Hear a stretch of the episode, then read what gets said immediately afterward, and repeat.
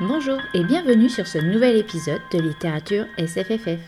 Aujourd'hui, je vous parle d'un roman qui plaît à beaucoup de lecteurs en ce moment, Les Maîtres enlumineurs de Robert Jackson Bennett. J'ai été emballée également, on ne voit absolument pas passer les plus de 600 pages du premier tome de cette trilogie, le deuxième volume est déjà prévu pour la fin de l'année.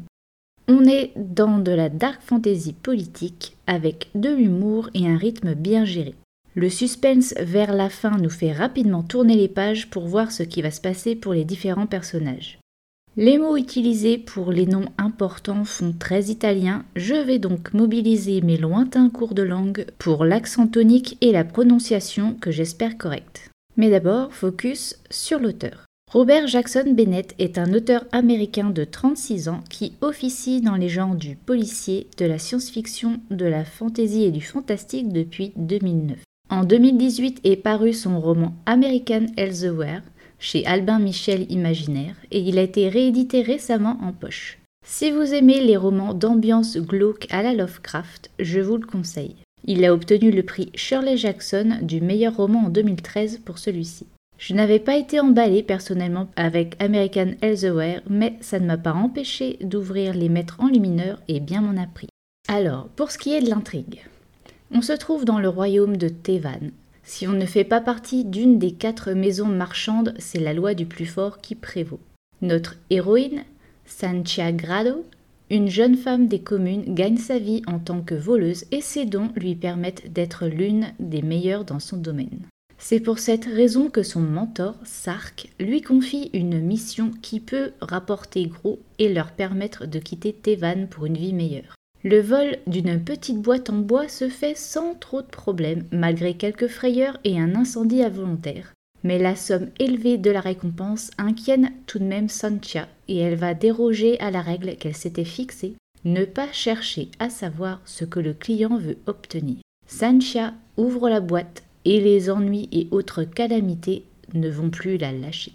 En ce qui concerne le monde dans lequel nous plonge l'auteur, Tevan est un pays divisé en quatre cités représentées chacune par une maison marchande et donc une famille influente. Les Candiano, les Morsini, les Michiel et les Dandolo. Pour ce tome, les maisons qui vont s'affronter sont les Dandolo et les Candiano.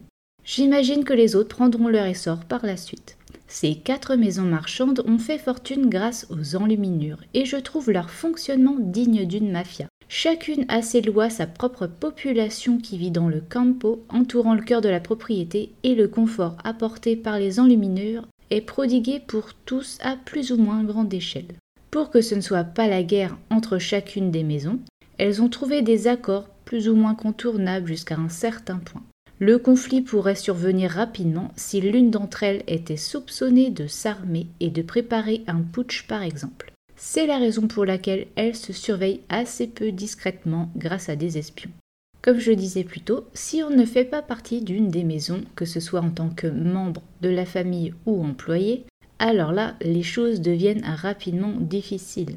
Une population extrêmement pauvre vit dans les communes et s'y balader la nuit, c'est risquer de se faire égorger sans que personne ne s'en préoccupe.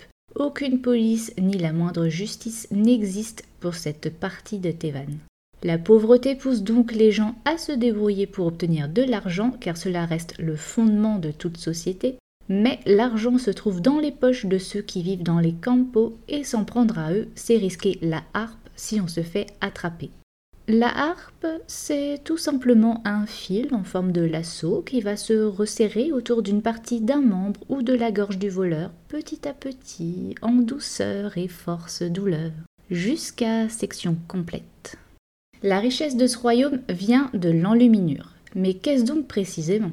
L'enluminure est une technique d'écriture venant d'une civilisation antérieure appelée les Occidentaux, les Géants ou encore les Hiérophantes, qui pratiquaient cet art en utilisant la langue de Dieu ou lingua divina, et cela leur permettait de faire des choses folles, jusqu'à voler, dit la légende.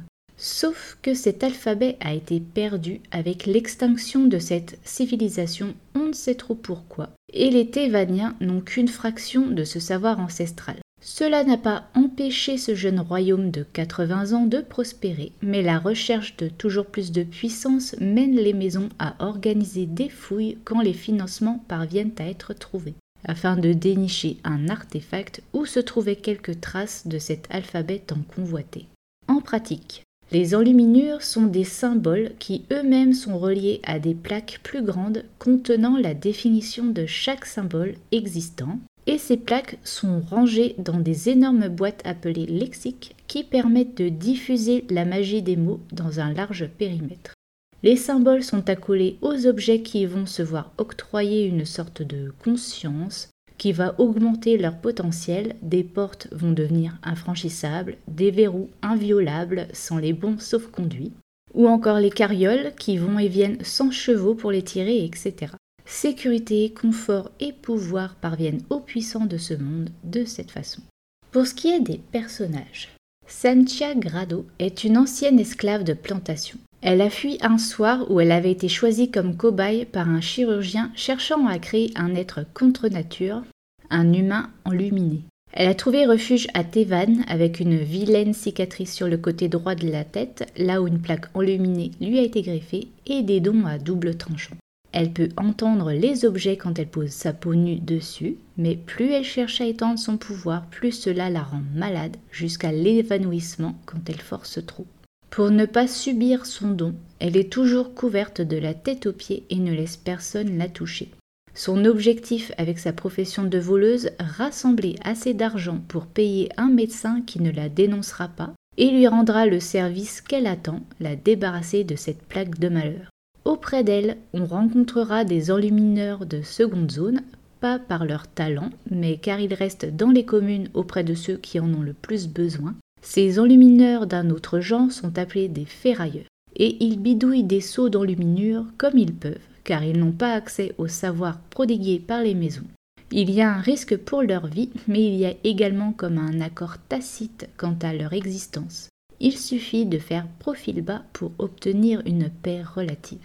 Le capitaine Grégor Dandolo est l'héritier de la maison d'Andolo. Son statut est celui d'un prince, mais il rejette ce titre et les privilèges afférents qui sonnent creux après l'expérience traumatisante qu'il a subie récemment, la guerre. Il est surnommé par tout le monde avec une crainte révérencieuse le revenant de Dantois. Car de cette guerre, il est le seul revenu vivant et lui-même ne se l'explique pas et porte la culpabilité de ne pas avoir pu sauver ses camarades ou de ne pas être parti avec eux tout comme il est le seul survivant de l'accident qui a emporté son frère et son père quand il était plus jeune. La mort ne veut décidément pas de lui et cela le laisse songeur. Pour pallier à cette culpabilité, Grégor se jette à corps perdu dans une quête de justice en essayant de monter pour la première fois de l'histoire de Tevan une équipe policière.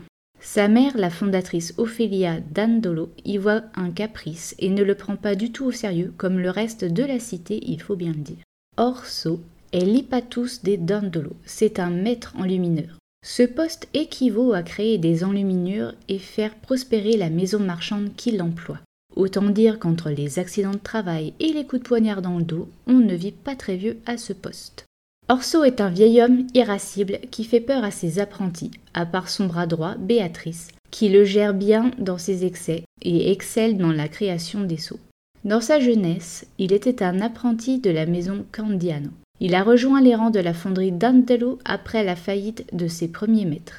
La maison marchande Candiano n'est plus que l'ombre d'elle-même. Alors pour ce qui est du fond, on a une ancienne civilisation disparue vue comme ultra puissante avant un déclin soudain. L'esclavage dans des plantations qui permettent d'approvisionner Tevan en richesses de tout genre et nourriture. À l'origine, l'esclavage devait être ponctuel, mais finalement, Tevan n'est plus capable de s'en passer. On est dans une société capitaliste avec un clivage radical entre ceux qui détiennent les richesses, ceux qui travaillent pour ces derniers et reçoivent plus ou moins de miettes, et le reste de Tevan qui vit dans la misère sans qu'aucune loi ne les protège, mais des lois prêtes à les brimer au moindre dérapage. Il y a comme qui dirait une ressemblance avec notre histoire occidentale coloniale et ses conséquences, non? Les visions de Grégor et Sancha divergent plus ou moins sur la société dans laquelle ils vivent actuellement. Par exemple, Grégor est parfaitement conscient que sans la tragédie de Dantois, il aurait été un prince bouffi d'arrogance, sûr de ses droits et privilèges, et ne serait jamais sorti du campo entourant sa propriété pour marcher auprès des citoyens. Au contraire, il a décidé de faire bouger les lignes et il cherche fermement à apporter la justice à Tevan. Il tente tant bien que mal de créer une milice policière pour faire des rondes au niveau de divers points sensibles et apporter une sécurité à la ville. Après, on pourrait bien se demander une sécurité qui profite à qui, et c'est sur ce point que sa confrontation avec Sancha va le faire évoluer. Sancha était une esclave. Elle a bien compris que la plupart des humains sont utilisés comme des outils, et pire, que la plupart d'entre eux se voient ainsi. Grâce à Clé, elle se rendra compte qu'elle n'est pas aussi libre qu'elle le pensait, et il va beaucoup lui enseigner sur elle-même, mais aussi sur son pouvoir. Le fait qu'elle ait une plaque enluminée lui confère ce statut d'objet, car le principe était bien de lui voler son libre arbitre pour potentiellement rendre l'esclave plus productif et docile du même coup. Et elle enrage que quelqu'un ait essayé de lui faire ça.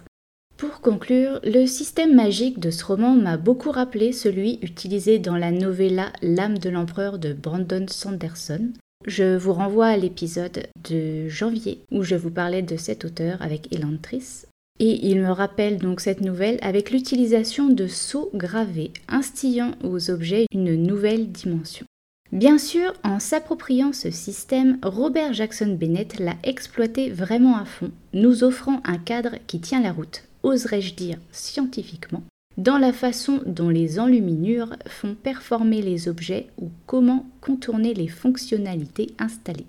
En toile de fond, on y trouve une critique sociale sur l'esclavagisme, le capitalisme et la colonisation, tout ceci nous rappelant bien évidemment les thématiques qui sont soulevées à l'heure actuelle dans nos propres sociétés. Est-ce que la relation qui pointe son nez entre Sancha et Béatrice apporte quelque chose à l'histoire? Non. Mais elle ne prend pas le pas sur l'intrigue, donc à la limite ça passe. Et comme je vous le disais, le tome 2 sortira d'ici la fin de l'année. Voilà, littérature SFFF, c'est fini pour aujourd'hui. Si ce roman vous intéresse, vous le trouverez en grand format chez Albin Michel Imaginaire ou en numérique. Je vous retrouve dans 15 jours pour les sorties de mai. Salut